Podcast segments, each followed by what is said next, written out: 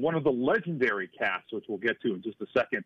Uh, we're talking about Dazed and Confused from 1993, uh, celebrating its 30th anniversary this week. It was released September 24th, 1993. And some people might be thinking in the audience, well, gee, usually you, you guys talk about you know big name classics, and this seems like kind of a small movie.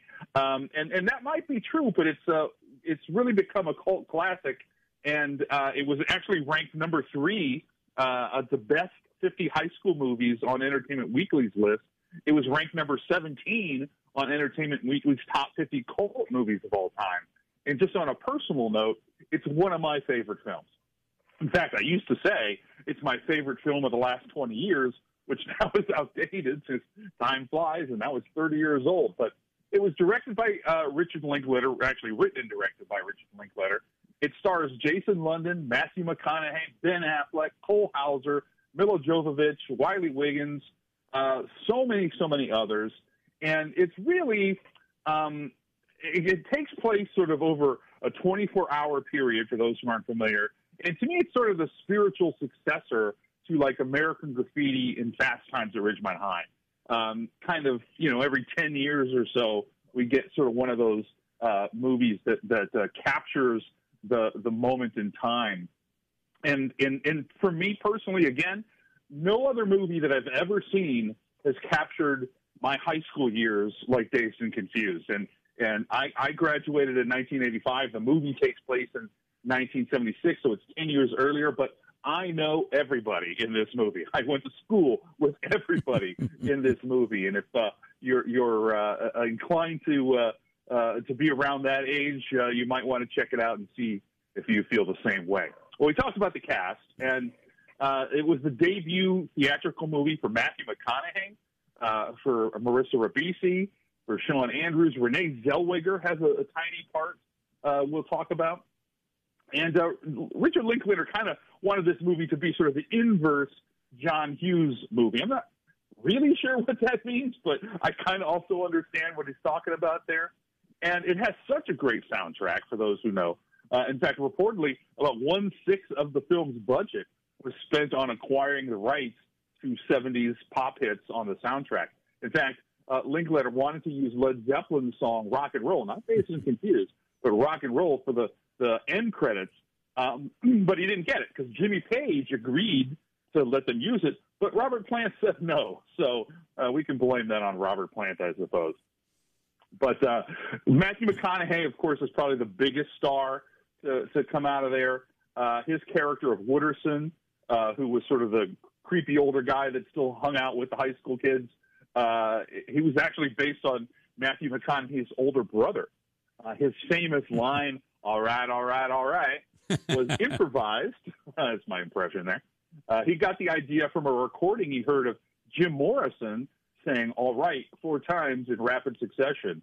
So that was a, a, a famous line. And some people probably know this little bit of uh, trivia already, but uh, Matthew McConaughey's production company, JKL Productions, comes from Wooderson's uh, life credo, "Just keep living." Uh, it's JKL Productions. So uh, you know that that obviously was a an important part in in his uh, um, life as an artist.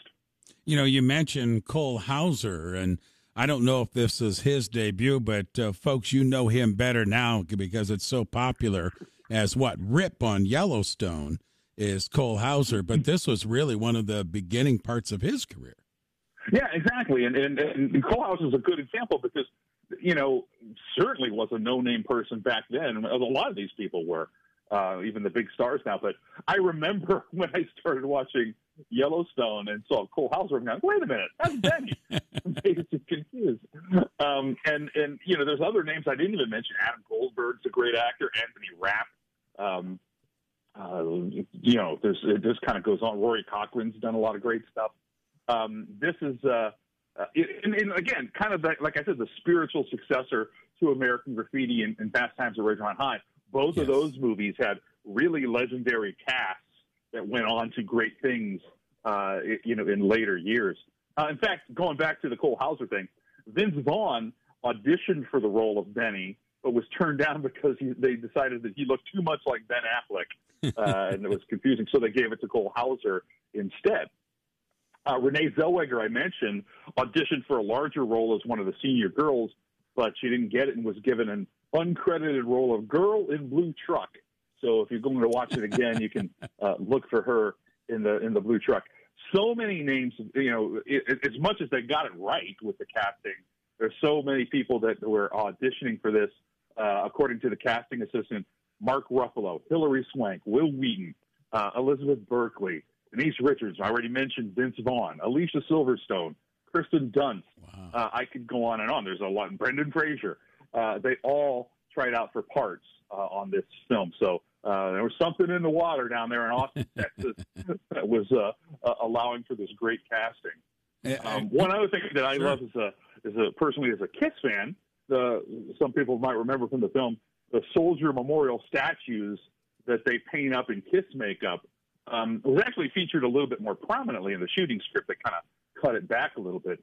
But anyway, Kiss's Gene Simmons uh, purchased the two statues for his private collection, uh, and then later sold them at auction. But uh, so even Gene Simmons got in on the uh, on the act of uh, celebrating that uh, slice of life of the 70s. Well, Joe, and, and, you're spot on too when you're talking about the analogy of that time, like dazed and confused very similar with a great soundtrack like Fast Times at Ridgemont High. Both kind of fun films, not too serious, kind of funny, great music, very similar, but very, very big, iconic uh, films for sure of that era. Hey, Joe, before I let you go this morning, you and I talked earlier this week about the strike with the writers and actors, and I know they met on Wednesday. And the word we're hearing is that there was some progress made. You're right in the middle of all this. Was there some progress made on Wednesday? Well, nothing that was noted to me. I did, you know, I, every day I get an email from the, the Writers Guild, and uh, they just confirmed that they had met and they're talking, and it was it was pretty brief actually. So um, just the fact that they're talking uh, is a good thing, and um, you know, there's no word yet. So I, I, you you might have more breaking news than I do, but no. Uh, that's the word I, that I got. Um, uh, one thing I do want to mention too before we close out, yeah, uh, we have an event coming up, do we not? We do. Coming up next uh, next month in October, you and I are going to make a return trip to Jilly's. We're going to be down there for Halloween, and you're going to take us to film school, and you take it from there. That's right. It's October seventh, so that's uh, not that far away. Uh, we're going to go down to Jilly's Music Room in Akron, and we are going to do Fortunato Film School live. Uh, we did Raiders of the Lost Ark a few months ago, and everybody had a great time. So we want to see as many people as we can down at Jilly's on October 7th, and we are going to be doing. Uh, we're going to be studying and looking and watching the film Psycho, Alfred Hitchcock's classic, in celebration of of the Halloween month of October. and for those who don't know what we do when we do this live, basically, I'll, you and I will talk about the film at the beginning for a few minutes.